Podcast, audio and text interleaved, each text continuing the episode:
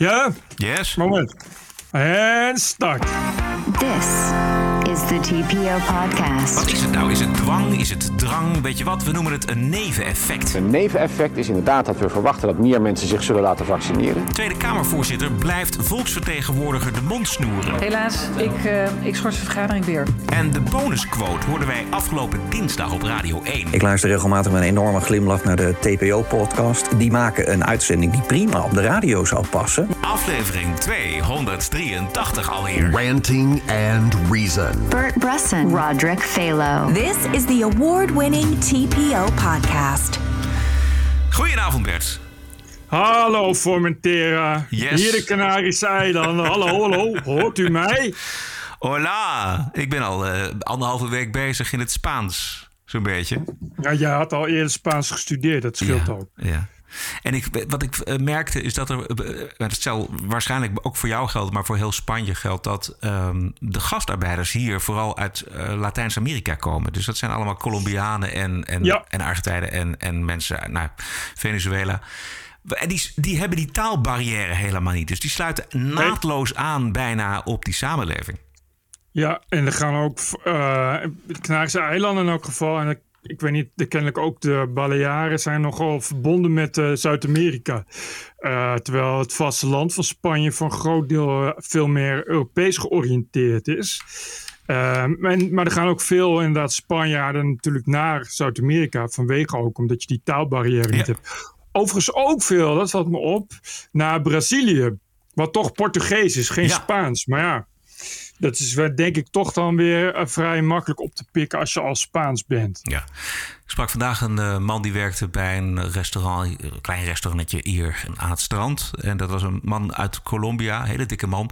En die had, ik vroeg, eh, ben je alleen hier? Heb je je vrouw meegenomen? Nee, zijn vrouw en zijn kind zaten dan in Colombia. Dus die is echt maanden gescheiden van zijn gezin om hier geld te verdienen. Ja, typisch gastarbeiders. zeg Ja, maar. precies. Ja, dat geldt voor, eh, voor meer gastarbeiders. Hier heb je overigens niet echt gastarbeiders. Je hebt hier ook niet echt arbeid. Ze doen geen flikker daar. Nee. Nee, het is, eh, ik geloof dat de Canarische eilanden eh, echt eh, van de 100% armoedigen in heel Spanje nemen de Canarische eilanden 30% in beslag. Holy fuck, Dus, ja. dus en er is hier geen werk ook. Dus, dus niemand, ja, alleen bootvluchtelingen Oh ja. komen hier. Maar die, willen ook, die gaan ook echt, echt, echt letterlijk 100% wil weg weer verder. Die willen allemaal naar Europa. Spanje zelf, zeg maar. Oké, dus een soort tussenstation is dat dan. Het is eh, maandagavond 13 september, donderdag het Tweede Kamerdebat over de nieuwe coronamaatregelen die dinsdagavond bekend worden gemaakt. Morgen dus, maar zondag al uitlekte. Vanaf 25 september streep door de anderhalve meter, maar de vaccinatiepas komt eraan. Dit is Hugo de Jonge, demissionair. Het hoofddoel is die verspreiding te remmen eh, van dat virus. Om te voorkomen dat mensen in te korte tijd, de mensen die nog niet gevaccineerd zijn, in te korte tijd ziek worden.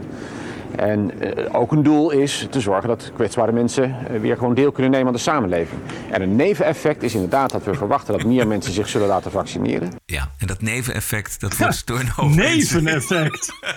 Je hebt een nichteneffect en je hebt een neveneffect. Ja, Ja, maar dat een neven... soort, soort bijwerking. Ja, precies. Een, een, een, Komt dat even goed Nou, uit. Hugo? Ja, precies. En eh, nou ja, da- dat is een deel van de boosheid. Maar er zit meer boosheid in. Tenminste, als je op Twitter kijkt. Volgens mij is de meerderheid van de Nederlanders vindt het allemaal prima. En die kan het niet zoveel schelen, volgens mij. Maar ehm Nee, social media is eh, inderdaad... eh, ander verhaal. Ja. Laten we proberen toch die ergernis eventjes eh, in beeld te brengen. Want eh, de ergernis gaat dus vooral dat het een, inderdaad eh, achterom een, een, een achteringang is... om mensen, steeds meer mensen te- gevaccineerd te krijgen. Dus het is een eh, oneigenlijke manier van het kabinet. En het kabinet is al zo oneigenlijk bezig op dit te- terrein, vinden een hoop ja, mensen. ja, ja. En aan de andere kant is de, de, de coronapas, of in ieder geval bewijs dat je negatief bent, dat is een scheiding eh, in de samenleving, zien een hoop mensen. Precies. En, zien, zien het- en zien, zie jij dat ook zo, Bert? Nou ja, die zien het als medische discriminatie. Ja. Ehm, eh, dat begrijp ik nog wel. Ik, ik begrijp ook wel, kijk, de horeca is er vooral tegen, omdat die ook zeggen, ja, ik, dan, dit is gewoon voor ons niet te controleren. We hebben al personeel te weinig. Precies. En dan, dat betekent dus dat je, dat, ga maar na. Dus moet elke kroeg, elke gelegenheid, moet dus mensen aan de deur hebben om per persoon. En het is dan ook nog, ook nog uh, ja, een QR-code. Dus die moet je dan weer gaan uitlezen, denk ik. Dus het, volgens mij, weet je, je kan het ook niet zomaar zien. Het is niet hetzelfde als een stempel op je hand of zo. Dus het kost ongelooflijk veel tijd en moeite. Uh, bovendien, ja, dat is natuurlijk het, het, het, het spontane karakter van je, van je gelegenheid gaat daar weg hoe leuk is het om naar een horecagelegenheid te gaan om, om dan uh, weer zo'n ding te moeten laten zien. En, en als je dan weer even naar buiten bent gegaan om te roken, moet je hem dan weer laten zien. Je, je kent het allemaal wel. En dan moet je dan als horeca-eigenaar moet je daar aan toegeven. En dan, je moet daar dan geld voor, voor uittrekken, omdat je iemand moet inhuren. Of misschien zelfs meerdere mensen met alle gevolgen van dien. Terwijl die mensen zeggen, ja, tegelijkertijd... Uh, Formule 1 race op Zandvoort was kennelijk geen probleem. Dus weet je waarom, waarom waar, ze voelen zich gewoon heel erg, heel erg gepakt. Ze hebben echt het idee dat, en dat is ook een beetje dan de boodschap van ja, de anderhalve meter samenleving verdwijnt. Dus dan heel veel gaat open, behalve de horeca. Terwijl dat natuurlijk ook nog eens een keer de groep is die, die al het langste mee zit. Ja, oké. maar er zijn, er zijn veel mensen die zich gepakt voelen. Maar laten we eventjes inderdaad op een aantal van die feiten die jij noemt ingaan. Dus ik, ik begrijp inderdaad dat, dat horeca vooral niet uh, voor politieagent wil spelen. Weet je, daar hebben ze Precies. inderdaad de mensen niet voor. Um, en ze, willen, ze vinden het ook lastig om mensen te weigeren, weet je. Dat is, ook, dat is ook lastig. Maar goed, als de terrassen straks dicht gaan in verband met de herfst en de winter... en we, en we verzamelen ons weer in de cafés en de restaurants... ja, moet dat dan maar op eigen risico. Dat is, dat is dan wat ik heel erg mis in de, in de sociale media. Is van, wat is dan mis ik ook. het alternatief, weet je wel? Want we hebben nog steeds andere nou ja. 1,8 miljoen ongevaccineerde mensen in Nederland. Precies. Dus ja, um, en met restricties... dus bijvoorbeeld met een, een maximum aantal mensen in het café uh, sluit je ook mensen uit. Het is het lood over oud ijzer. En het testen blijft gratis. Dus kijk, de, je hebt enerzijds de praktische bezwaren... en anderzijds heb je natuurlijk de principiële bezwaren. Nou ja, die, die mis ik ook. Ik, ik lees alleen maar mensen die zijn, uh, die zijn tegen het beleid. Zo. En het is alleen, weet je, zeggen dan uh, inderdaad uh, discriminatie, medische discriminatie, schande dit, zus en zo, vergelijking met de holocaust en de Tweede Wereldoorlog. Eerst waren het alleen gele sterren, nu zijn het en gele sterren en rode driehoeken. die zijn er inmiddels ook blij gesleept. Dus terwijl, als je, dan, maar, als je dan tegen die mensen zegt van ja, maar als je het niet doet dan krijg je straks allemaal mensen die, die binnen op elkaar staan. En dan, ja, al, die, al diegenen die niet gevaccineerd zijn, die lopen het risico ernstig ziek te worden. Ja. En daar kun je nog zeggen eigen risico. Maar het probleem is natuurlijk dat het dan heel veel ernstig ziek worden. En dus weer de druk op de ziekenhuiscapaciteiten oploopt. En die mensen die zeggen altijd, ja, maar eh, weet je, het virus is niet zo gevaarlijk. Uh, uh, het virus bestaat niet echt. Ja. De IC's hebben nooit volgelegen. Uh, de kans is heel klein. de, de, de fatality rate is zo laag. bladibladibla. Weet je, ja. Daar, maar daar kun je als allemaal, allemaal ontkennende dingen die gewoon niet waar zijn. Precies, die zijn niet die waar. gewoon feitelijk zijn te weerleggen. En je kan als kabinet kun je niet moet je je baseren op de feiten. Juist. En niet, niet op allemaal wappie, wappie ontkennende dingen, omdat ze nou eenmaal beter uitkomen. Even bij de horeca blijven. Dan vind ik die horeca ook um, de boosheid begrijp ik dat het vervelend ja. is. Nee. Om, om mensen bij de deur te gaan controleren. Dat begrijp ik wel. Hoewel in andere landen, bijvoorbeeld in een land als Frankrijk, las ik vandaag uh, Kleis Jager twitterde van nou dat gaat allemaal eigenlijk prima. Dat is verder geen enkel probleem. Dat is een kwestie van wennen. En dan lukt het wel. Maar er zijn dus mensen die en niet willen vaccineren en niet willen testen en toch wel in een stampvol café willen staan en onbeperkt aantal mensen Ja. bij festivals en weer volle zalen in theaterzalen en doen alsof er geen COVID-19 is. Ja, dat is een onmogelijke combinatie waar ook het, het debat niks aan heeft. Je kan wel zeggen tegen mensen eigen risico, en dat is ook prima. Eh, maar ja, met de huidige variant, dat zie je bijvoorbeeld in Amerika. Ja, het, het worden steeds jongere mensen. Ja. Dus je kan ook niet zeggen, ja, maar die ouderen gaan toch niet uit. Dus de ouderen en zieken, de, de, weet je, de, dat is een probleem. En, je, en, en, en dan nog kun je dat wel vinden, want dan krijg je weer mensen zeggen, ja, maar ja, iedereen gaat dood, en iedereen wordt ziek en dat soort gelul. Ja, maar je kan als regering heb je een volksgezondheidsplicht. Precies. Dus je, je kan daar niet onder. Maar eh, in Denemarken doen, gaan ze het nu wel doen. Dan gaat alles open. Er wordt alles afgeschaft omdat ze eh, meer dan 80% van de bevolking hebben gevaccineerd. En dan kom je op het punt dat je zegt: Oké, ik heb 80% en die 20% die niet is gevaccineerd. Daarvan zal een gedeelte ziek worden, omdat een, een ander gedeelte is al immuun. Dat is die is al eerder ziek geweest. Dus je houdt dan een, een, een percentage over van mensen die, uh, doordat alles open gaat, vast en zeker echt uh, ziek zullen worden. En een klein gedeelte daarvan wordt ernstig ziek en komt op de IC. En daarvoor kun je dan zeggen: oké, we kunnen nu berekenen dat het, dat het net, net een waarschijnlijk binnen de perken blijft. Omdat al die mensen worden ook niet tegelijkertijd ziek, omdat het virus rondgaat. En als je uh, in tegenstelling wat wappies beweren, werken vaccins nog wel voor een gedeelte tegen, verspreiding. Ja. tegen verspreiding. Dus is minder virus, dus minder viruskans. En dan kun je rekenen, oké, als ik alles open doe, hoeveel mensen worden dan over zo en zo tijd ziek? en is dat een belasting op de zorg? En dan kun je zeggen, nee, dat kunnen we aan. Oké, maar dat is, in Nederland is geen 80% nog gevaccineerd. Dus zit je daarmee, dan moet je dus wachten. En ja, ik, ik begrijp uh, verder, ik ben het verder helemaal met die mensen eens. En ik begrijp ook, het is een theater uh, waar Theo Maas gaat optreden, geloof ik. Daar hebben ze gezegd van nou, we gaan gewoon mensen toelaten. We gaan, uh, we, gaan we, we, doen, niet, doen niet meer aan die regels en we gaan niet controleren, geloof ik. Oké, maar dan ga je dus, even, even, even, tussendoor, dan ga je dus niet met je oude moeder heen. Terwijl die bijvoorbeeld die moeder heel erg fan van Theo Maas is. Dus, dus dat is dus het idee. Precies, dus, dus het, de uitsluitingsgedachte, weet je wel. Ja, we mogen niemand uitsluiten en een coronapas zorgt voor een tweedeling in de samenleving. Ja, als je die coronapas niet invoert, krijg je dus dit. En dan krijg je dus dat oudere mensen, kwetsbare mensen niet naar het theater gaan. Want die durven niet meer. Want die worden, als die worden besmet raken, dan, dan kan het hun leven kosten. Ja, die zeggen, ja, kijk, dat is dus het punt. Die mensen zeggen van ja, dankzij die ongevaccineerden beperken dan mijn leven. Precies. Je, bedoel, en dat is natuurlijk de andere kant van de, van de medaille. Dat, dat je een groep hebt die, die zich dan niet. Ja, die zeggen ja, zolang, zolang er nog niet uh, 100% gevaccineerd is, of, of in elk geval een ruim voldoende dat, dat de kans klein is, kan ik niet naar buiten. Ik begrijp al die mensen wel. En je kan natuurlijk best zeggen, ja, uh, uh, de kans is klein. En, en laten we zeggen, laten we oproepen mensen eh, als ze ziek zijn niet te komen. En, en, alleen als ze gevaccineerd zijn en zo. En dat, en dat kan ook wel. Alleen, ja, je kan dat de regering dus niet aanrekenen. Nee, precies. Die, die heeft dus een zorgplicht. En dat is dus het, het hele punt. En je kan niet, je regering kan niet zeggen: oké, weet je wat, ah, laat allemaal gaan. We zien wel. Nee. Nee. Plus, het, dat werkt niet. Nee. En wat we, het voorbeeld dat we in Denemarken zien, en dat, zien, dat, dat lezen we de afgelopen dagen heel erg veel in de media.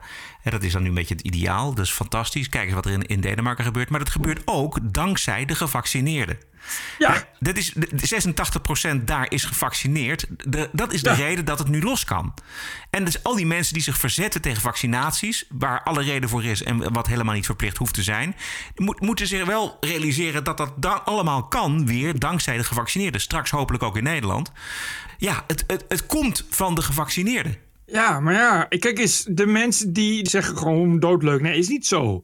En dat hoor je al vanaf het begin af aan. Die mensen die zeggen, ja, ik doe niet mee met de coronapaniek. En ik, ja, je doet niet mee. Nou, het virus doet er wel aan mee. Dus je kan er wel heel veel, heel veel op vinden. Maar dat virus heeft verder geen moeite mee uh, met wat jij vindt. Ja, dat, dat was laatst nog. Er zijn mensen die komen in het ziekenhuis en dan ontkennen ze het nog.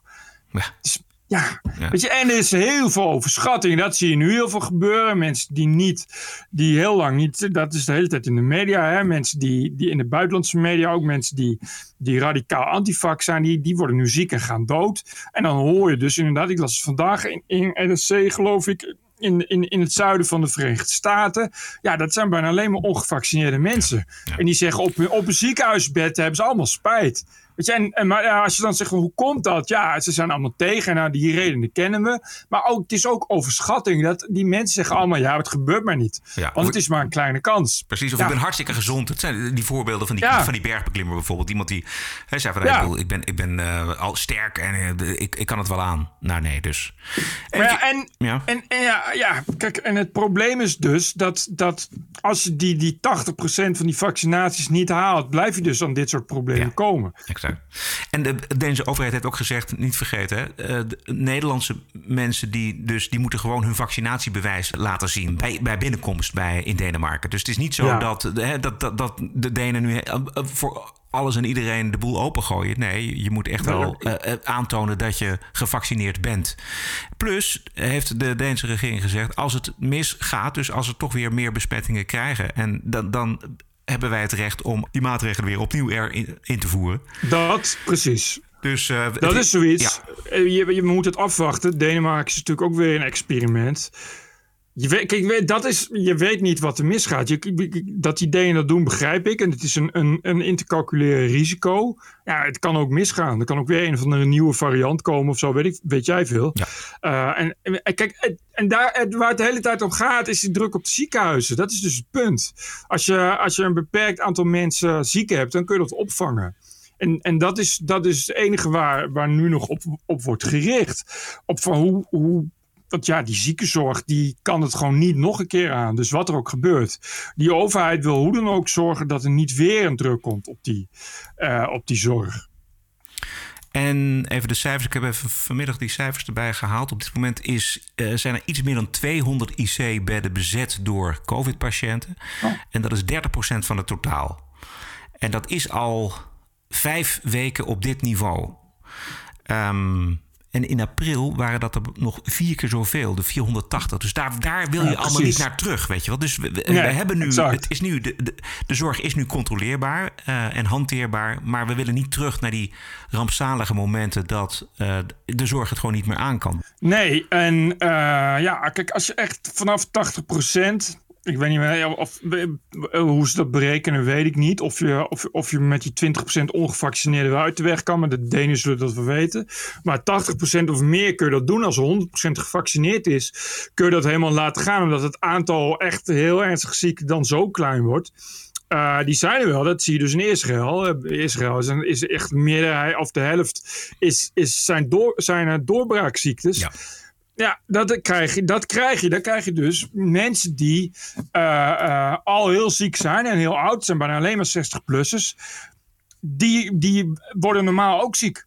Uh, en die, die, die worden ook met een vaccinatie, zeker als het dan al meer dan zes maanden geleden is, worden die ziek. Alleen dat zijn er dus niet zoveel. Het zijn er niet zoveel als dat je hebt als dat je niet gevaccineerd bent. Ja. Um, ik las ook vanmiddag dat eh, de corona's die rond waren in Nederland, dat dat nu inmiddels voor 99,9% de Delta-variant is. Ja, nou precies. Oké, okay, nou goed. Uh, morgen dus, dinsdagavond, de persconferentie en uh, donderdag het Tweede Kamerdebat. We gaan het zien. Even in de Tweede Kamer blijven.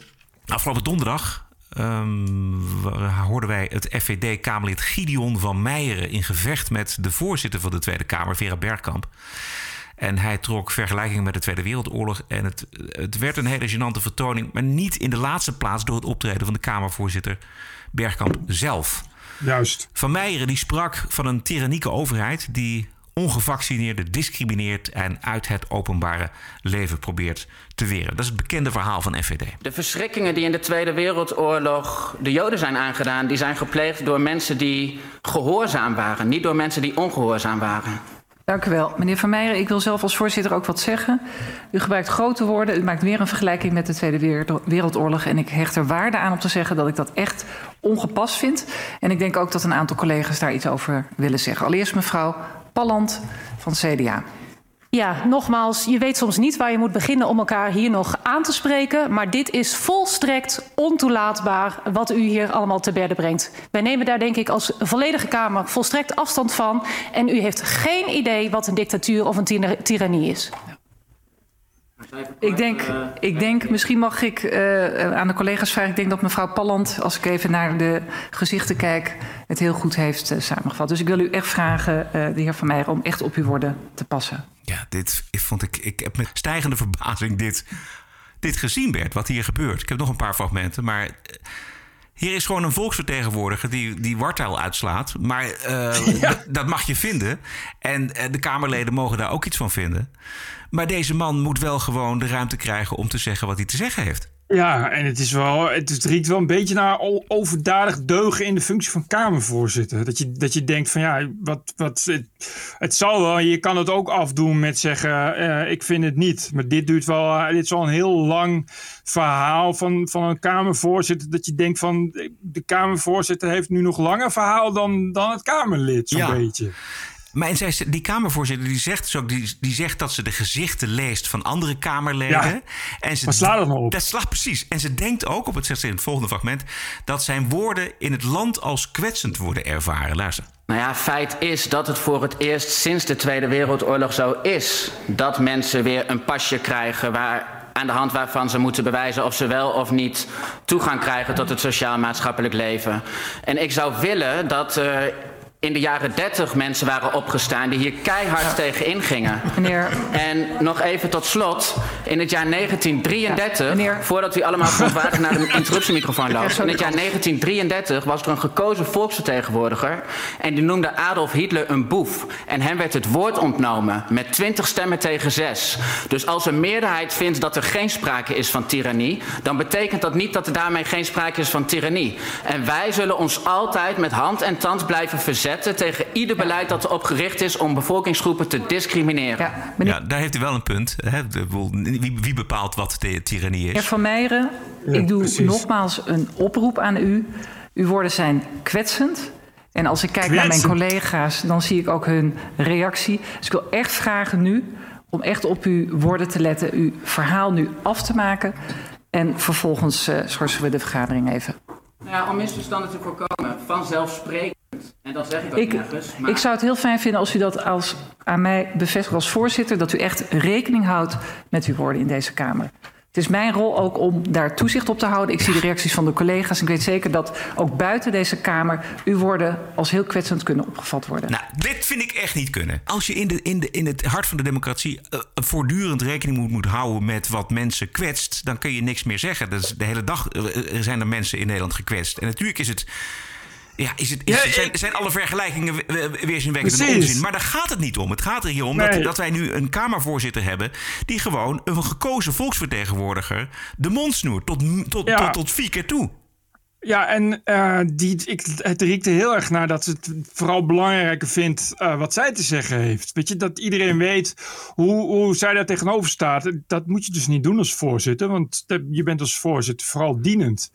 Uh, ja, nou, je, en je, kan het best zeggen, en dat is niet helemaal onterecht, van, uh, van goh, moet het zo? Weet je wel, is, vind, je, vind je het zelf leuk? Maar daar hoef je niet een heel verhaal van te maken. En helemaal niet het debat te gaan onderbreken en te gaan schorsen en dat soort dingen. Ja. Die Gideon van Meijer is gewoon een, een, hinderlijke pisvlek. Als je daarin gaat wrijven, dan word je alleen maar groter. Er zijn genoeg mensen in die Tweede Kamer die dit ongepast vinden en kwetsend vinden. En die kunnen prima uh, deze Gideon van Meijer van ja, repliek dienen. En daar hoeft helemaal geen voorzitter bij. De, zij, zij, stelt zich op, deze Kamervoorzitter, als een soort van moeder van, van het goede fatsoen in Nederland. Ja, nou, typisch D66, ja. zal ik maar zeggen. Ja. Uh, ik heb nog twee korte stukjes even luisteren. Om misverstanden te voorkomen, Forum voor Democratie op geen enkele manier bepleit dat de verschrikkingen van de Tweede Wereldoorlog in de buurt komen wat, bij, wat op dit moment ongevaccineerden wordt aangedaan. Natuurlijk niet. Het is een glijdende schaal. Eerst werden de Joden uitgesloten meneer, om naar de bioscoop meneer, te gaan. Ja. Toen mochten ze niet meer naar een restaurant. Meneer Van Meijeren, ik schors... Ik zou willen nee, toen mensen Meneer Van Meijeren, ik schors de vergadering even. En ik wil heel graag even met u in gesprek. Ik schors de vergadering. Ja. ja. Ik, ja, ik, ik, weet je, kijk, je kan ook dit soort, dit soort mensen het beste verder doodzwijgen. Maar je, je weet ook dat, dat hij daarop uit is. En dit, dit, is alleen maar, dit maakt het alleen maar erger. Ja, ik vrees zelfs is, dat hij het. Het, het is allemaal echt... heel triest. Ja, ja. Ik, nee, ik kan me bij. Zo, ik, dat, hij het, dat hij het zelf echt gelooft? Dat hij, dat hij hier. Nou, of is het provocatie? Nou ja, weet ik niet. Ja, jij zegt het, maar ik, ik kan me niet voorstellen dat iemand echt zo achterlijk is dat hij, dat hij echt dit soort vergelijkingen serieus normaal vindt. En dat je, dat je de vergelijking maakt. Ja, toen mochten de Joden ook niet naar de bioscoop. En daarna werden ze systematisch op industriële wijze uitgeroeid. Dus als ik nu niet zonder zonder toegangstest of, of, of vaccinatie naar de bioscoop mag, dan wil deze regering mij straks ook uitroeien. Dat kan ik me niet voorstellen dat iemand die ouder is dan vier en niet meervoudig verstandelijk gehandicapt is, dat echt kan vinden. Ja, maar er lopen, dus er dat lopen lijkt me sterk. Ja, er lopen steeds ook meer, steeds meer mensen in Nederland die demonstraties mee die Jodenster op hun jas hebben ge- gespeld met eh Ja, en een rode driehoek. erop. Ja, Want je begrijpt dat mensen met een rode driehoek, dat zijn nou allemaal politiek gevangenen. In concentratiekampen. Nederland is een soort concentratiekamp, begrijp je? precies. Dat is wat ze denken. Maar wat je zegt, er zijn een hoop gekken. Dat blijkt me weer tegenwoordig. Dus. Eh, toch nog even laatst, één klein stukje nog werd. Om, omdat Ja. we- Open de vergaan ik weer. En ik wil aan de heer Van Meijeren vragen om zijn verhaal af te maken. Het woord is aan de heer Van Meijeren. Voorzitter, in 2010 beweerde de heer Job Cohen Hij praat heel voorzichtig nu. in een interview in Vrij Nederland, en ik citeer: Moslims in Nederland worden buitengesloten, zoals de Joden dat rond het begin van de Tweede Wereldoorlog overkwam. Waar was toen de verontwaardiging? Ja. Moslims in Nederland werden niet uitgesloten van het sociaal-maatschappelijk leven. Die zijn altijd welkom geweest in ieder restaurant, in de bioscoop. Helaas, ik, eh, ik schors de vergadering weer. Ik snap niet waarom ze hem schorst, hele tijd. haar- Wat, wat heb je om- daaraan? Om hem de mond te snoeren. Dat is zo, zo simpel is het gewoon. Het is, het, ze kan niks anders. Ze, ze heeft hem nu al vier keer toegesproken. En ze hebben, hebben al twee keer overleg gehad. En hij blijft zijn verhaal afmaken. En hij blijft vergel- vergelijkingen maken met de Tweede Wereldoorlog. Het, het enige wat eh, eh, deze Kamervoorzitter nog kan doen... is de vergadering schorsen. Dat is zinloos. This is the TPO podcast. From a point at sea. Bresson, From somewhere in the Mediterranean. Roderick. Volgens de peiling van Maurice de Hond hijgt Pieter Omtzigt met 25 zetels de formerende partijen in de nek. Ja? Hij haalt ze niet allemaal weg bij het CDA. Dat vond ik wel opvallend. Heb je dat gezien? Nee, vooral bij... eh, heet VVD? VVD en eh, de Boerenburgerbeweging min Ja. 4. VVD min 3. PVV min 4. Ja. Partij van de Arbeid min 2. SP min 3. Ja 21 ook min 2. En D66 goed, dus- min 1. CDA was al, eh, zat er echt op zes of zo. Dit was eigenlijk afgelopen zondag de eerste keer dat Maurice de Hond echt de groep Omtzigt erbij betrok. En toen zag je dat Ja. het CDA eigenlijk al op die min 6 bleef staan. Weet je, dat, is, daar staan ze al weken op.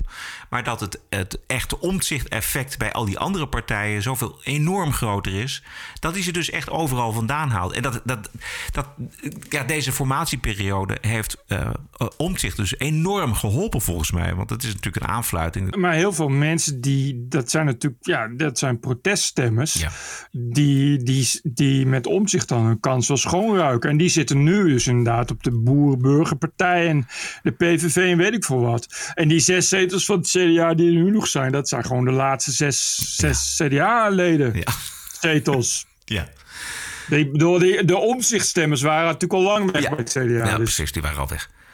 De noodzaak van deze partij om überhaupt die verkiezingen uit te stellen, om dit eh omzicht-effect eh, te neutraliseren, die, dat is zo enorm groot. Dus er komt sowieso een nieuw kabinet en er komt sowieso, komen sowieso geen nieuwe verkiezingen.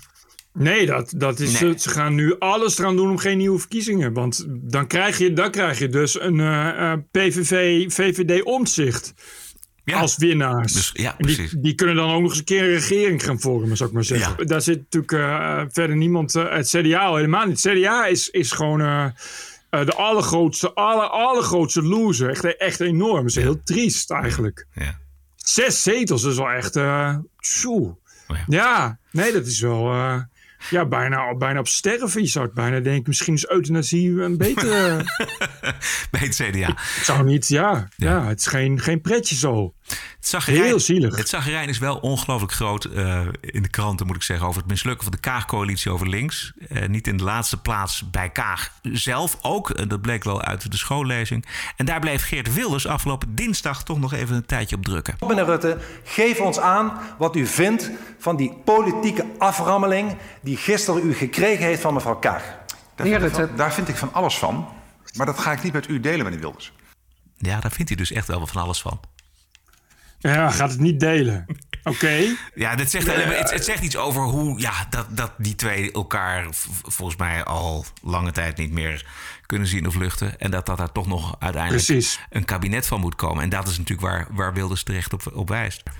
Zaterdag een stuk in NRC eh, Handelsblad van columnist Tom-Jan Meus over de radicali- radicalisering van het midden en, en de obstakels die dat vormen eh, bij de formatie. Met een prachtige cartoon van Ruben Oppenheimer, waar Kaag Ja. een bezemsteel op de Twin Towers afvliegt. Het was zaterdag 11 september namelijk. Het World Trade Center waarin een lachende Rutte weerspiegelt. En er werd schande van gesproken. Cartoon, Ach, ja. cartoon ophef. Waar kennen we dat nou toch van? Nou, inderdaad, ik, eh, je mag, eh, Ruben Oppenheimer mag blij zijn dat hij nog niet is, eh, nog niet is neergemaaid door woedende D66'ers met een Kalashnikov. Ik zag uh, Sjoerd Sjoerdsma zat er natuurlijk als eerste bovenop. Want Sjoerd Sjoerdsma, nou, als er iemand eh, kan deugen, dan is het wel Sjoerd Sjoerdsma. Sjoerd Sjoerdsma heeft echt een deugverslaving. Dat is geen reflex meer, maar dat is echt iemand die de hele dag ook eh, ja, echt obsessief speurt van... Waar kan ik op deugen vandaag? Eigenlijk, eigenlijk wat BN'ers ook doen. Maar Sjoerd Sjoerdsma is dan geen BN'er, maar een gekozen politicus. Maar die sprongen dus als eerste op. Ik geloof dat hij ook echt, echt de allereerste was op Twitter. Want Ja. je kan maar beter de eerste zijn, ook die deugd. Dat is natuurlijk heel belangrijk. Dus die eh, vond het gewoon, en liet duidelijk weten niet, eh, niet, eh, dat het niet kon. Nou ja, Eh, hij, had, hij had natuurlijk wel een, een leider te verdedigen. Weet je, het is, het is zijn leider. Ja, nee, het is een cartoon. Ja, ja, precies. Nee, maar wa- wat hij dan zei was... Een, een vrouw met een stevige mening opzettelijk... als de heks en terrorist neerzetten... dat is wat NRC Handelsblad doet. Ja, NSC Handelsblad. Weet je, ook, ook zoiets, zo'n zo, zo een beetje zo vreemd. Oh, het is zeker NSC Handelsblad die K gaat. Ja, het is gewoon een krant die een cartoon plaatst van een cartoonist. Niet van NSC Handelsblad, van eh, Ruben Oppenheimer. Die bovendien ook nog eens een keer een cartoon maakt over een stukje. Weet je, en die cartoon die komt dan ook weer terug in dat artikel. Heel goed. Eh, eh, bovendien begrijp ik niet waarom Sjoerd Sjoerdsma eh, eh, niet begrijpt dat het een, een heks is die een terreurdaad pleegt. Want dat lijkt me vrijwel kloppen. Bij Kaag is het toch, toch niet zo heel erg. En ik, ik, vervolgens, weet je, er komen de, de rest van, van de Sjoerd Sjoerdsma, eh zompige, zompige acolyten komen dan ook. En dan krijg je weer, hoe heet die eh, uit, eh, uit Amsterdam? Reinier van Danzig. Reinier van Danzig. Wat is dat toch een fles diarree? Elke keer als je erin knijpt, komt er warme lauwe poep uit.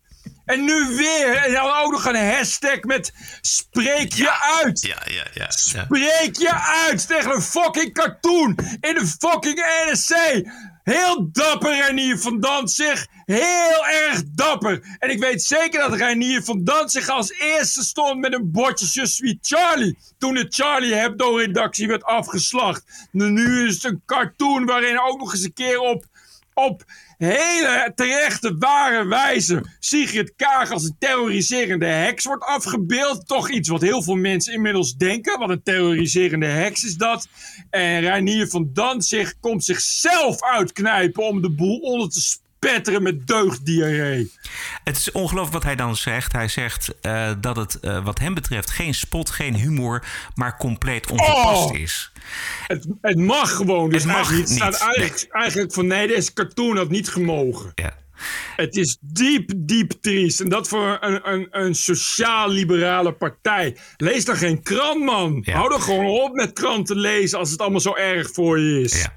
Uh, Wouke van Scherrenburg, uh, de ooit zo legendarische verslaggever van Den Haag Vandaag... die was het eh, zo eens met Reinier van Danzig. Echt? Ja, maar nee. zij, is ook, zij is ook D66. En oh, hoe kleingeestig de, de, de, die ruimdenkende D66-elite uh, is, dat zagen we vanmorgen ook um, in Goedemorgen Nederland. Daar zat de minister van Onderwijs, demissionair Ingrid Engelshoven. Cartoonisten zijn inderdaad uh, uh, vrij, moeten alles kunnen tekenen. Maar, Precies, maar. het trof mij wel Zo. weer dat um, een vrouw met een stevige mening in de politiek wordt afgebeeld Oh! als een heks. Uh, dat beeld is uh, door Geert Wilders neergezet. En ik vind het nog wel uh, heel pijnlijk en redelijk seksistisch. dat we in dit land een vrouw met een mening neerzet als een heks. Ben je een beetje stevig als vrouw, dan ben je kennelijk een heks. vind ik kwalijk. Dit is toch, dit is toch Ik kan echt niet. I can't even.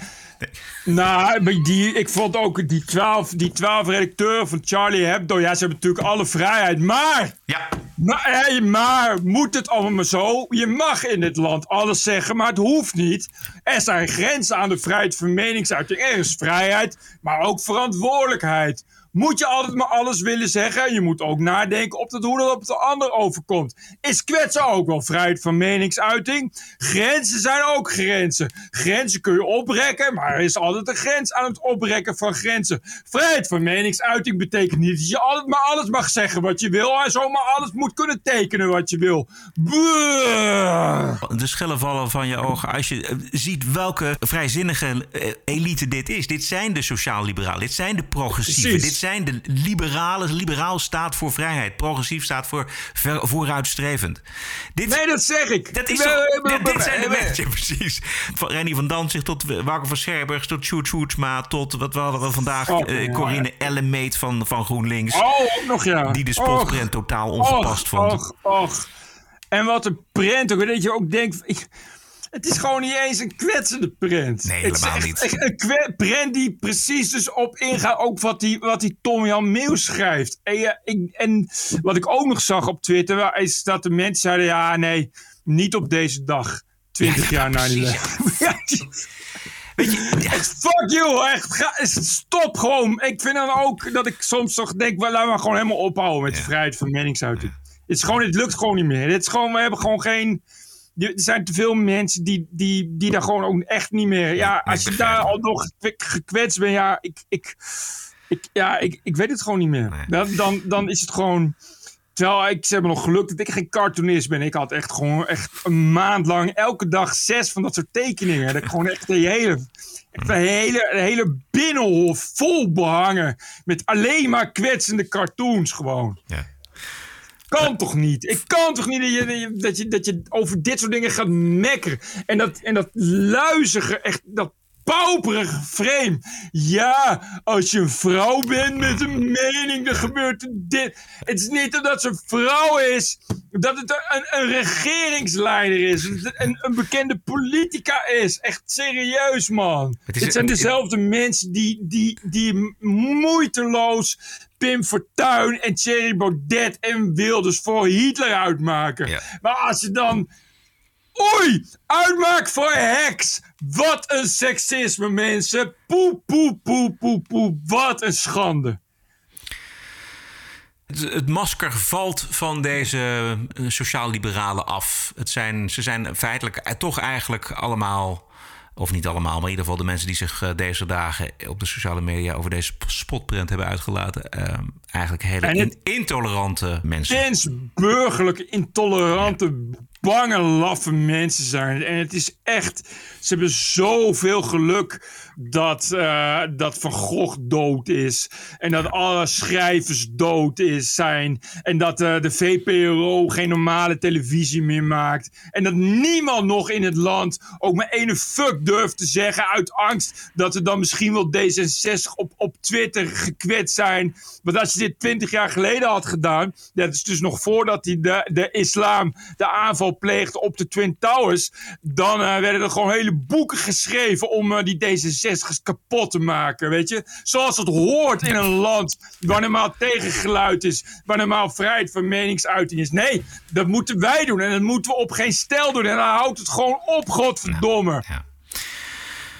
Hand en Broeke die zat ook nog bij de uitzending van morgen tegenover eh, mevrouw Engelshoven. En eh, die zei het volgende. Ik weet niet of eh, Ruben Oppenheimer die motivatie die de minister er nu in meent te zien eraan heeft meegegeven. Ik vermoed zelfs van niet. Maar goed, Ruben Oppenheimer staat vandaag ook in een rechtbank omdat hij bedreigd wordt. Ik geloof dat Juist. dat het echte thema is. Fatsoen Juist. en eh, of je iets smakelijk vindt of onsmakelijk, dat is volgens mij niet aan de orde. Weet je, Heel juist. Heel, en eh, Oppenheimer die had eh, gisteren een interview in het Algemeen Dagblad. En hij zei over al, al die D66'ers die over hem heen vielen. Dit zijn dus dezelfde mensen die, als ik bedreigd word wanneer ik een cartoon over de islam maak, vooraan staan om te zeggen dat ze achter me staan en dat ik door precies. moet gaan. Omdat jouw Precies. geluid zo belangrijk is. En zo Precies. iemand staat nu bij een negatieve spotprint over zijn eigen partij te janken. Precies, dat, dat is dus janken. Janken en laten zien hoe je daar eigenlijk geen fuck van meent. Precies. En hoe, hoe je het allemaal prima vindt. En dat is typisch D66 en ook typisch GroenLinks. Allemaal prima als het maar niet bij jou in de straat is. I was offended and I have rights. TPO Podcast. You're an adult. Grow up. Deal with it. I don't care. care. Dit zijn de berichten over mensen, bedrijven en instanties die zich een slag in de ronde deugen en die buigen voor de terreur van de identiteitsideologie. Het college van BMW in Amsterdam die zit de symboolpolitiek als gegoten en dus wil het de straatnamen inclusiever maken. En omdat de 90 jaar oude, oude stratencommissie eh, dat eh, niet doet, wordt die opgegeven en wordt er een straatnamenadviesraad ingesteld die het allemaal Ja. wel moet doen. Ja. Die straatnamencommissie die lag al eh, enige tijd onder vuur. Eh, werd in 2019 eh, greep burgemeester Femke Halsema persoonlijk in toen de commissie had ingestemd met een voorstel. ook, persoonlijk, ja, precies. Met een voorstel van het projectbureau om een, de nieuwe wijk op Eiburg te vernoemen naar de hoofdrolspelers van de slag om de Zuiderzee. Daar is, Schande! Daar is van alles om te zeggen. Ja, Zuiderzee. Dat heeft niks met, met slavernij te maken. Het college kwam daarop met een alternatief, namelijk antikoloniale verzetshelden. Oh, waar woon je? In de zeeheldenbuurt? Nee, in de antikoloniale verzetsheldenbuurt. Ja. Oh, wat leuk. Leuk wonen, denk ik, hè? Ja. Nee, maar het is. Het, dit, dit college. Eh, die, doet, die handelt eigenlijk alleen maar vanuit symboolpolitiek. Hè, dit- is, Ja, het is dit- vreselijk. dit is, er worden helemaal geen besluiten genomen. Er worden helemaal geen bruggen opgeknapt. Er worden helemaal, geen- die stad ziet er niet beter uit. Nee, Niets. helemaal Niets. niets. Niets. Het gaat, gaat Niets. alleen maar om... Dat wordt vernoemd naar Katie Kotti. Dat wordt vernoemd naar de antikoloniale zeehelden. Ongelooflijk. En ook een 90 jaar oude commissie gewoon, eh, gewoon tegen de muur wordt hier gezet. Gewoon hop weg. Ja. Gewoon, gewoon, gewoon gefusilleerd. Ja. Sorry, jullie zijn, hebben de verkeerde gedachten. Dat kan niet meer. We gaan eh, een nieuwe commissie. Die door ons wordt geselecteerd. Eh, dus dan weten we zeker dat de juiste mensen op de juiste plek zitten. En dan, eh, ja, ik, ik, wat, ik snap ook niet. eh, eh, wordt, het dan, wordt het dan alleen nog maar ook van die woke namen of ook neutrale namen? Want je kan toch. eh, is dan, wordt dan ook gruttelweide en zwenkgras wordt dan ook verboden? Er moet dan echt alleen nog maar. eh, ah, ja, eh, Lumumba of zo. Nou ja, ik denk het wel. Lumumba-plein. Ja, ik denk het wel, Bert. Want er, is nog, ook in, die, in de gedachten van die mensen is er nogal wat in te halen. Dus ze zullen niet geen namen gaan verspillen aan de Grutto-straat. De- Idi Aminstraat. Ja, precies. Het is, eh, nou, ik, eh, heel geschiedenis van leuke antikoloniale verzetshelden die je daar, eh, die je daar eh, voor kunt gebruiken. Daar worden we wel ja. gezelliger van. ook. Maar Bert, moet je nou voorstellen, dat die, dit is een, een straatnamencommissie die is opgericht in 1934. Die bestaat al Ja. 90 jaar, naar volle tevredenheid. En dan komt er een extreem links college in Amsterdam. En die eist dat die commissie niet langer vanuit zichzelf bepaalde straten een naam geeft. Nee, die zegt: jullie moeten dus antikoloniale namen gaan eh, geven aan, aan straten. En, en dat doen ze dan niet, of in onvoldoende mate. En dan zegt dus het college van BMW opzouten na 90 Ja. jaar. Luister eens, je kan eh, in, in, in, bij dit soort, dit soort dictaturen kun je ofwel klappen voor de grote leider, of niet. En als je het niet doet, dan moet je opzouten. Dus eh, dit zijn twee smaken, heel overzichtelijk en heel helder. Is toch mooi? Het allerergste is misschien wel dat het dus gepolitiseerd wordt. Dat is ook wat die eh, wat Herman Vuijsje zei. Die is eh, een van die externe Yep. leden van die, van die straatnamencommissie. Die zei, weet je, het is zo jammer dat de, de straatnaamgeving was uitbesteed natuurlijk aan die, aan die commissie. En die heeft daarover nagedacht. Er zitten historici in, die, die denken daarover Precies. na. En dus, en, maar nu wordt het dus gehaald naar de politiek. Het college, het extreem linkse college van BMW gaat daar nu over. Ja. Eens uit het niets zijn straatnamen ook politiek. Ja. En zijn straatnamen ook iets om, om oorlog over te voeren. Exact. En, en over te polariseren. Dus als je het er niet mee eens bent, dan ben je ook alweer fout. En, dat is dus, dus, en dat krijg je. Straks kun je ook niet meer met goed fatsoen zeggen waar je woont. Ja, je, dat zou wel eens de verkeerde straatnaam kunnen zijn. Wat maakt dit college ongelooflijk veel kapot in die hoofdstad? Ja, wat maakt links ongelooflijk veel kapot. Eigenlijk altijd. Ja. En wat woke, sowieso. Everything woke turns to shit. Ehm, Vereniging van 30 katholieke scholen in Canada, die kunnen er ook wat van. Die gaan 5000 boeken en strips verbranden, begraven. Verbranden? Ja, begraven las ik ook. Of gewoon weggooien. En het gaat onder meer om Kuifje, Asterix en Obelix en Lucky Luke. Ja. En het gaat om, eh, het comité spreekt van onacceptabel taalgebruik, foutieve informatie, foutief ook, en een negatieve en beledigende voorstelling van de inheemse bevolking. Ik denk dat Sjoerd Sjoerdsma hier eh, heel, eh, heel, heel erg mee eens is. En dan gaat het bijvoorbeeld om een woordgebruik, roodhuiden. Dat is, dat is eh, roodhuiden, dat is, ik vind dat niet denigrerend, maar dat in ieder geval was dat een, een, toen een term die heel lang heeft eh, bestaan. Was het alleen maar die term? Je, dat is, dan zou je nog zeggen, oké, ik snap... Ik, ja. ja, ik snap dat, maar dat is niet... Het is bijvoorbeeld ook in Asterix en Obelix. eh, want dan wordt een, een, een indianenvrouwtje... wordt dan, met, wordt dan ja, in een iets te kort rokje Oh ja, en iets te veel decolleté. En dat is seksisme. En eh, seksisme van... van weet niet hoe je dat, hoe je dat zegt. Seksisme van anderskleurige mensen is natuurlijk dubbel, dubbel fout. En, en zo gaat het maar door. Tja, ik heb heel veel Lucky Luke's gelezen in mijn leven. Ik vond het enorm grappig, altijd Lucky Luke. En dat vind ik nu nog. Ik ga ze denk nu allemaal maar herlezen. Gewoon om die mensen in Canada te pesten. En, eh, maar eh, ik heb nog nooit dat ik dacht van... jongen, dat is even kwetsend. Ook omdat eh, het, het waren duidelijk stripfiguren. Het was niet dat ik dacht van... zo, dit is realistisch. Ik zag iemand op straat lopen en dacht, nou, twee druppels water, Lucky Luke, godverdomme. Maar dat, dat is nooit zo. Het was altijd dat je dacht van, nou, dit zijn duidelijk strips. Je had dan de gebroeders Dalton. En die gingen dan, het waren er dan vier. En dan precies telkens een kop groter. Dus ze stonden ze ook altijd zo op een rijtje, zo schuin omhoog. Ja, En dan schandalig. altijd in, in streepjes pak met een bal. eh, zodat iedereen wist, dit zijn ontsnapte gevangenen. En ik had nooit dat ik dacht van, goh, dat is even realistisch. Nooit. Nee.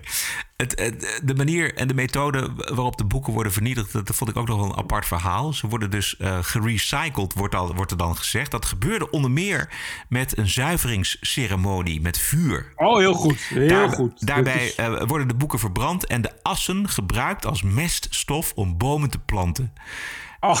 En, we- en dan, en wordt, mooi symbool. ja, en dan wordt, er- wordt er gezegd: we begraven de as van het racisme, discriminatie en stereotypen in de hoop dat we zullen opgroeien in een inclusief land waar iedereen in welvaart en veiligheid kan leven.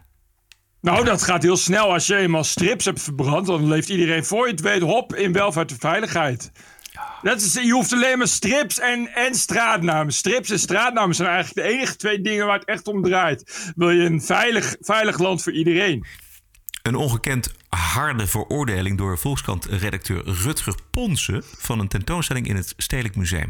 Het gaat om een expositie van twee Duitse expressionisten, Nolde en Kircher. Zij schilderen eh, met, of schilderden, want ze zijn al lang dood, eh, met eh, nou, wat expressionisten doen. Nou, beschreeuwerige kleuren, verwrongen koppen en ja, er zitten ook zwarte modellen tussen.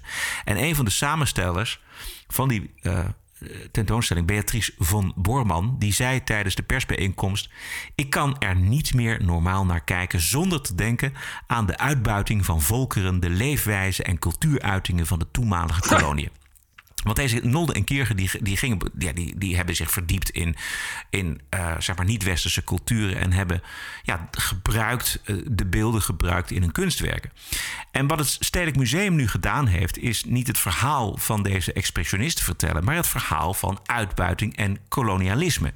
Met behulp van het Tropenmuseum. En dit is uit de video van het Stedelijk Museum zelf. Vanuit het stedelijk kwam ook de vraag om te kijken of wij niet alleen het verhaal van de kunstenaars konden vertellen. Dat is altijd weer een westerse blik uiteindelijk. Maar of we Oh, ook ja. eh, werken vanuit het gebied zelf aan het woord konden laten. Om te proberen om het verhaal eigenlijk vanuit de mensen zelf te vertellen. Dus vanuit de mensen uit Nieuw-Guinea zelf te vertellen. In the exhibition, um, the choice has been made to to move away from a focus on artwork from the, art, the, two, the two artists. Ik hoop dat mensen anders gaan nadenken over deze kunst en wat het betekent als je mensen van buiten-Europese culturen in die kunst ziet, op een bepaalde manier afgebeeld. Ehm, wat het verhaal van deze mensen zou kunnen zijn. Ehm, dat mensen er meer over nadenken, ook wat de context van deze kunst eigenlijk is. De kunstwerken van Kirchner zijn een uitgangspunt om een ander verhaal te vertellen. Ja. Ja. Goh, wat leuk. Ik uh, voorzie een levendige handel in, uh, in uh, exposities waarin eigenlijk helemaal niets meer van de maker is te zien. maar alleen de context van de ja, maker. Exact. En dan ook nog de context, ja, bedacht door iemand. Door, in dit geval door zo'n samensteller van, van het Stedelijk Museum. Ja, anders krijg je een westerse blik. Wat natuurlijk vreselijk is in een westers museum. En anders, in het westen, precies. waar heel veel westerse bezoekers komen. En van anders, westerse kunstenaars. Juist. En anders krijg je ook geen subsidie. Want de Raad voor Cultuur in Nederland... die vereist namelijk dat je je op deze manier opstelt in je tentoonstellingen. En dat, dat doet het uh, Stedelijk Museum keurig. Dus het gaat al lang niet meer over de kunstenaars, Bert. Het is, het is, uh, dit is wel echt een nieuw niveau van droevigheid. Ja. Ook, ook vooral de manier waarop dat sans ironie wordt uitgelegd. Van eigenlijk, ja, we hebben eigenlijk een, we hebben een voorstelling over kunstenaars die en die. Maar er is verder niet echt iets te zien van kunstenaars die en die. Maar alleen in hun werk ging het over uh, arme zielige mensen. Dus we hebben het nu alleen nog maar over arme zielige mensen. Snap je? Die en die en arme zielige mensen. Ja. Oké. En die Volkskrant-recensent die schrijft... Uh, Nolde en Kierger hebben in het stedelijk geen schijn van kans. Als ingezetenen van imperialistisch Duitsland worden ze al op de drempel van de expositie veroordeeld.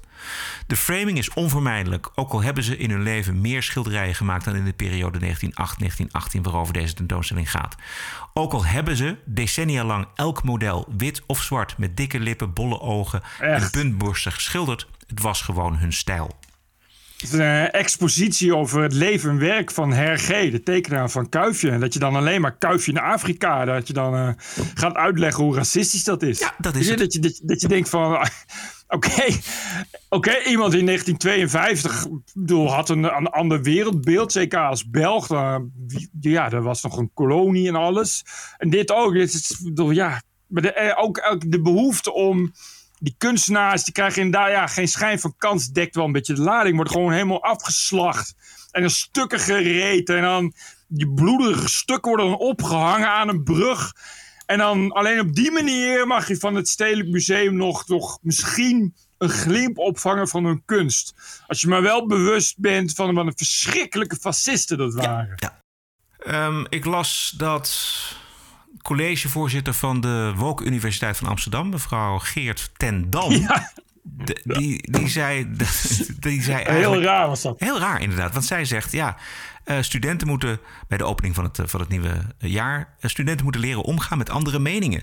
Zij hield tegen haar, politieke correctheid. Ja, zij hield haar pleidooi tijdens de opening van het academisch, academisch jaar en vertelde over de sluimerende angst onder studenten. En dan zegt zij: Ik merk het in mijn eigen colleges. Hoe, hoe zouden die problemen toch ontstaan zijn? Heb de UvA, denk je dan? raar dat, dat, dat, dat dan ineens al die studenten dat doen, uitgerekend op de UvA. Wat toch, uh, dat toch nauwelijks een rood bolwerk is. Waar de afgelopen jaren alleen maar woke-activisme heeft plaatsgevonden. En dan nu ineens houden houden komen doen met... Oh ja, nee, we moeten niet, uh, niet de politiek correct... Ja, wat wil je dan? Of, wat wil je nou? Of het is zo, Bert, dat het nog veel en veel erger is dan wij vermoeden. Weet je wel, wij, pikken af en toe dat... uh, pikken wij een, een, een schandaaltje op. Maar misschien is het al zo institutioneel daar bij de Universiteit van Amsterdam. Dat, is, dat, nou, dat zelfs, dat de, graag. zelfs de voorzitter, zelfs de baas van de universiteit op een gegeven moment zegt... ja, dit, is, dit kan echt niet meer. Ja, ik weet het niet. Ik had het idee, het is toch een beetje, uh, godzijdank, zal ik zeggen, een, een hype weer nu om je er tegen te verzetten. Dat zagen we al met de nieuwe rector van, van, uh, van Utrecht. ja. en, en, en het is, de, ja, uh, is het, ik zie het ook ineens meer verschijnen. Steeds meer stukken ook die erover gaan, artikelen. En dan inderdaad toch ook inderdaad met, uh, uh, met de ondertoon van ja, wat in Amerika gebeurt is toch niet iets wat hier moet gebeuren. Want hier, als het in Amerika gebeurt, gaat het hier ook gebeuren. Dus ja, zij ziet dan denk ik toch uh, of is het een hij? Ik bedoel, ik wil nee, verder geen, geen, Oh nee, oké, nee. Om, ik wil geen, uh, geen, nee. geen genders assumen. Zeker mm. niet bij, bij de rector van de UvA. Maar de, weet je, er is toch een, ineens is dat dan weer populair om daar toch ineens iets over te zeggen. Terwijl het, ja, bij haar, hem, hun, bij de UvA is het iets wat, wat gewoon. Het is een beetje aan de UvA gecreëerd, volgens mij. Ja, ja het is natuurlijk een risico dat, dat, dat internationaal uh, vermaarde toponderzoekers dan zeggen: Oké, okay, weet je, ik ga wel ergens anders heen. Ja, exact. Want, want ik ben bang dat ik anders straks gedwongen word om eerst drie cursussen uh, uh, onbewuste vooroordelen verplicht te volgen. En dat ik daarna alleen nog maar gehandicapte transgenders mag aanstellen als, als medewerkers. En dat als ik wil publiceren, dat het een onderzoeksgebied over gender moet zijn. Terwijl ik wiskundige ben. En dan wordt het een beetje lastig. En het wordt en ook ik heel, denk het dat en daar... het, ja, en het, en het wordt ook heel lastig om die mensen voortdurend op, op de goede manier aan te spreken. Dus dat is, dat is ook al een hele ingewikkelde. Ja, nee, precies. En, en uh, ja, daar, en, en dan zijn het, er zitten natuurlijk heel veel mensen tussen die gewoon kunnen kiezen. Weet je, die zeggen: Oké, dan. Ik, ik, ik weet ook wel andere universiteiten waar ze me ook graag willen. Ja, exact. Oké. Uh, maar over, nu toch, dat sluiten we even aan, want ik had verder niks. Behalve dat ik, ik las een stuk op Kiet en dat volgens mij is het al een week oud. In een of andere courant was een recensie over een nieuw boek van een Ierse schrijfster. En in die recent is een, was een Aziatische vrouw. En die schrijfster is een blanke vrouw. Nou, je begrijpt het al. De, uh, en dat schijnt dan een hele populaire Ierse schrijfster zijn. Ik had er nog nooit van gehoord, met heel veel aanhang. En die recensie ging niet meer over haar boek. Maar gewoon eigenlijk een beetje over dat die vrouw eindelijk tijd werd dat ze niet meer zo populair zou zijn. En eigenlijk ook dat ze snel kapot moet, want het is een blanke vrouw. Uh, en, en, en het, op zich was het al een heel geinig, geinig artikel. Uh, en maar, je weet dus niet hoe erg dat is. Hoe dat dus leeft, kennelijk in de literaire wereld. Want die, die auteur die beschreef dus, dus dat er gewoon... Er zijn hele populaire, uh, dit keer ging het over Ierland... hele populaire Ierse schrijvers die dus al jaren, al jaren roepen van... nou, uh, ik weiger nog boeken van mannen te lezen.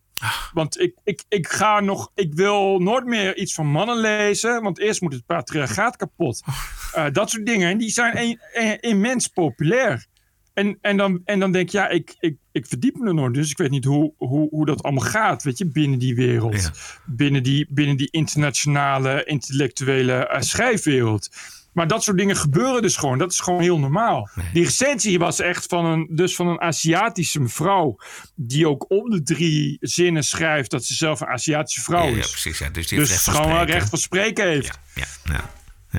En hoe lang, hoe lang nog moeten we accepteren dat blanke vrouwen, het is toch geen eens een man, maar blanke vrouwen, dat die populair zijn? Dat kan toch niet meer in deze tijd? Is, dat blanke zit, vrouwen populair zijn. Nee, maar ik zit over. Het is, dit is toch puur fascisme eigenlijk? Weet je, als ja, je, toch? Als je, dit, is, ja, dit is echt op, op, op afkomst van mensen, op huidskleur, mensen wegzetten, niet naar de inhoud kijken, maar gewoon puur uiterlijke kenmerken en mensen afranselen in een recensie. Dit is toch onvoorstelbaar? Ja, nee, maar, en, maar wel echt, dit soort mensen dromen echt van de dag dat je als blanke heteroseksuele man geen boek kunt schrijven. Ja. Dat je, want, waarom? Dat je dus minderwaardig bent. Dan Ja. ben je iets, ben je gewoon, je staat gewoon een trapje minder. Ja. Dit was een stuk in Kiet. Dat is een op Australische... Kiet. Ja, dat is een Australische eh, website. eh, Ja, ja. Ik die we allemaal moeten Kiet.com. lezen. Ja, precies. Kiet.com. Eh, dit was de Wookweek. Ja, dit was het wel. What a woke week it was. Th- this is the TPO podcast. En als u denkt, waar doen ze het allemaal van? TPO Podcast. De TPO-podcast wordt je twee keer per week aangeboden zonder subsidie en zonder reclame. En dat kunnen we allemaal dankzij jouw donatie. Ranting and Reason. Stellen je één simpele vraag, namelijk wat is het je waard? Een euro per aflevering misschien wel. Eh, bedenk zelf een bedrag en maak dat aan ons over via de website tpopodcast.nl. Dan kunnen wij die podcast voor je blijven maken. En wil je je donatie toelichten, lijkt ons hartstikke leuk. Schrijf dan naar info.tpo.nl. Ja, ik heb er maar drie. Oké. Nee, twee. Oh! Maar goed, dat betekent niet dat er niet gedoneerd is. Alleen maar dat er niet zo heel veel is ingezonden van de donaties. Dus eh, begin ik meteen maar met Paul Kremer uit het windgewest Groningen. Beste mannen, net maar het ferme besluit genomen om jullie na heel erg lang illegaal luisteren te steunen. Met het geweldige bedrag van 15 euro per maand. Kleine beetjes maken groot, is het niet? Fantastisch zoals jullie duiding geven aan de hedendaagse gekte. Het is om moedeloos van te worden. Als kind van de jaren 70, vrijheid, blijheid, alles kon en mocht. Niks moest. Eh, daarin past jullie podcast als een prima jasje. Omdat, dubbele punt. er geen hedendaags taboe wordt geschuwd en er benoemd wordt wat moet worden benoemd. Jullie messcherpe analyses doorgaan spot on en tot op het bot zijn.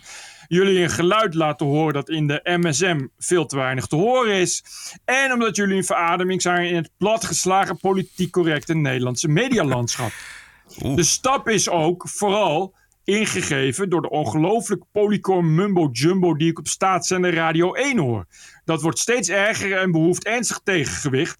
Nou, en als de NPO het zelf verrekt te doen, dan doen jullie het wel. Hulde! Mijn bijdrage gebruiken voor jullie onvolprezen podcast. Dikke prima. Succes en maak er iets nog groters van. Groet. Paul Kremer, Windgewest Groningen. Zo, Paul. Dat is een, um, een mooi verhaal, jongen. Hartelijk dank. Bedankt, Paul. Constantijn Vizé. Heren van het goede leven.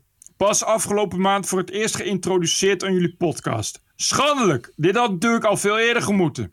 Heerlijk hoe jullie gehakt maken van de doorgeslagen woke-cultuur. Dat zouden meer mensen moeten doen.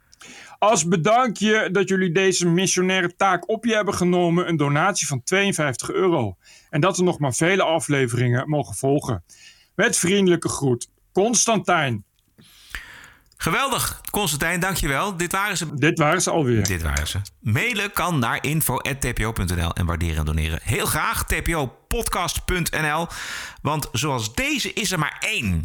Dit is de TPO-podcast. Een eigenzinnige kijk op het nieuws en de nieuwsmedia. Twee keer per week, elke dinsdag en elke vrijdag. 100% onafhankelijk, want zonder reclame en zonder een cent subsidie. The award-winning TPO podcast. Wat is het jou waard? Een euro per aflevering, 104 euro per jaar of kies zelf een bedrag. Waardeer en doneer op tpo.nl slash podcast. De TPO podcast. Wat is het je waard? Ja, eventjes iets anders. Namelijk tot aanstaande woensdag deze week kun je de TPO-podcast nomineren voor de Dutch Podcast Awards 2021. En nou zijn wij natuurlijk al drie jaar geleden een keer bij de Online Radio Awards dik in de prijzen gevallen. Dus uh, dat wordt wel weer eens tijd, dacht ik. Al was het alleen al omdat uh, anders al die brave NPO en BNR-podcast in de prijzen vallen. ja, precies. dus uh, je hebt tot aanstaande woensdag aanstaande de mogelijkheid om ons te nomineren. En dat doe je dan op de website van de awards. En dat, uh, die website is podcastawards.nl. En het lijkt mij nou hartstikke leuk, Bert, als wij in, door de nominaties heen komen. Dus ik zou zeggen, doe het nu. Dan kunnen we straks lachen. Goed idee, Roderick. Mensen, stemp op ons. Juist. En dat kun je dus doen op www.podcastawards.nl. We hebben alleen nog een bonusquote, Bert. Ja, en wat voor een. Zo. This is the TPO podcast. Bonusquote uh, is van de hoofdredacteur van Omroep Brabant, Renzo Veenstra. Die zat afgelopen dinsdag bij Radio 1 in het Mediaforum bij Gisela de Plag. En het onderwerp was het verschil tussen radio en podcast. En dit is wat Renzo Veenstra daarover zei. Bewijzen podcasts dan niet dat die luisteraar een stuk volwassener is en dat je die een stuk volwassener kunt behandelen? Ik luister regelmatig met een enorme glimlach naar de TPO-podcast met uh, uh, Roderick Velo en Bert Brussen. Niet altijd mee eens, maar ze zijn wel scherp. Uh, die maken een uitzending die prima op de radio zou passen. Mm -hmm. En waarbij luisteraars volledig volwassen worden aangesproken. En dat is gewoon een uur lang met elkaar praten over het nieuws. Dat zou prima passen, maar omdat er dus blijkbaar geen plek voor op de radio is, maak zo'n podcast. Maar hoe verklaar je het, dat die plek er ja, ik, ik, denk, ik denk wel echt dat het de angst is voor meningen. Ze hebben een hele scherpe mening en uh, dat levert vast kritiek op. En uh, er is al genoeg kritiek op omroepen natuurlijk. Dus dan doe je het lekker in een podcast voor je eigen publiek. En, en de druk van de luistercijfers, die ervaren wij natuurlijk bij Omroep Brabant ook. Je ja. maakt een programma wat zo breed mogelijk wordt beluisterd en zo breed mogelijk uh, wordt geaccepteerd. Maar is dat ook niet de omroep waar je op dat moment voor werkt? Publieke omroep, hè, wordt gezegd. Ja, zeker. Dat, dat is, ja. zou voor iedereen moeten zijn. Geldt voor een regionale omroep ook. Dus zeker. die profilering Alleen... hangt ook af voor welke zender je het maakt? Of ja, maar ook de invulling. Hè? Want ik bedoel, profilering is niet alleen uh, wat je doet, maar ook welke muziek je draait. Ja. En hoeveel je praat of hoe weinig je praat op de zender. En dat zijn dingen waarin we met z'n allen heel voorzichtig zijn. Want we zijn doodsbenauwd dat een maand later die luistercijfers weer zijn gedaald. Dus maak je de zak patat waar iedereen wel een hapje van lust. Ja, ja nee, dit is zes het all. Dat is precies het probleem. Maar dat is precies het probleem. Dit, ik, ik heb er toen met Patrick Kik ook al een heel interview over gehad. Hoe verschrikkelijk het, hoe verschrikkelijk het inmiddels is. Ook op de radio. Weet je, 3FM, de, weet je, daar waar vroeger was het ook nog experimenteel radio. Uh, komt ook al niks meer uit. Ja, waarom? Omdat ze allemaal heel bang zijn. Ja. Uh, ik, ik, weet vanaf, vanaf het begin, uh, zeg maar, uh, dat, we, dat we deden. Dat, dat, we, dat wist ik al. Van, theoretisch zou het zo op de radio kunnen. Ja. In Amerika was dat gebeurd. Weet ja. je wel, als we dat wel jaren geleden hadden gedaan. In Nederland niet. Waarom niet? Ja, omdat ze veel te bang zijn voor meningen. Het is een schreeuwende gek als Bert Brussen. en, en ook nog een keer Roderick Velen, die niet een schreeuwende gek is, maar wel ook meningen heeft en meningen aansnijdt die zomaar wel eens mensen zouden kunnen kwetsen. Ja, daar durft helemaal niemand zich nog uh, een vinger aan te branden. Ja. En dat is natuurlijk heel tragisch. Ja, en inderdaad, uh, die, die, die luistercijfers. Dus er wordt, er wordt heel erg voor de grote gemene deler gedacht. Ook in, in redacties uh, de, over ja. onderwerpen. Ja. En, en, en presentatoren denken daar natuurlijk ook op die manier over. En het is, ja, misschien is dat wel gewoon het grote verschil tussen podcast en, en de reguliere radio. En de, volgens mij is het ook heel goed voor de luistercijfers op Radio 1 als wij daar. Ja, dat.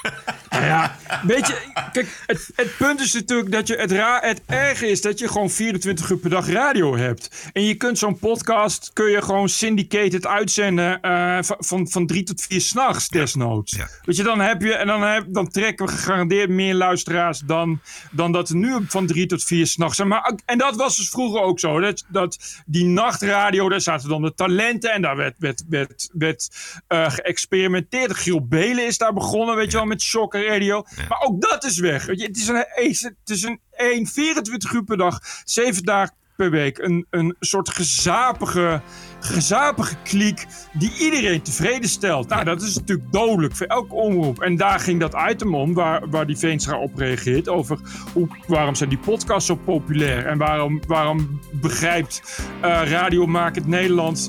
Uh, dat nou weer niet. Weet je, eerst waren, was het YouTube en het internet wat ze niet begrepen. En nu zijn het podcasts. Helemaal niks. Nul. Noppes nada. Een goed betoog vond ik. Ging over de podcast. En het was leuk dat hij ons noemde. Dus daarvoor hartelijk dank. Juist. Tot woensdag aanstaande kunt u ons nog nomineren op de podcastaward.nl. En u vindt ons onder meer op Spotify, Apple Podcast, iTunes en natuurlijk op tpopodcast.nl. Wij danken je voor de ondersteuning van deze aflevering 283. Ook de mensen die dat anoniem doen of met een maandelijks bedrag via Patreon bijvoorbeeld. Waarderen en doneren heel graag op tpopodcast.nl. En we zijn terug aanstaande vrijdag 17 september. Zijn we er vrijdag alweer? Ja, we zijn er gewoon vrijdag weer. Oh, want okay. uh, het, ik vind het allemaal te lang duren. En um, ik, ik, ben donderdag terug in Amsterdam. Dus we kunnen uh, oh, okay. op vrijdagochtend gewoon een, een podcast maken. Dus vrijdagmiddag zijn we er weer, 17 september. Zoals vanouds op de vrijdag. Dus stay cool. En tot vrijdag. TPO Podcast. Bert Brussen, Roderick Balo. Ranting and Reason. So bizarre. Podcasting is the TPO podcast in the Netherlands. Bert and Roderick. What a show. I'm telling you. Keep the show running. Go to tpo.nl slash podcast. Thank you.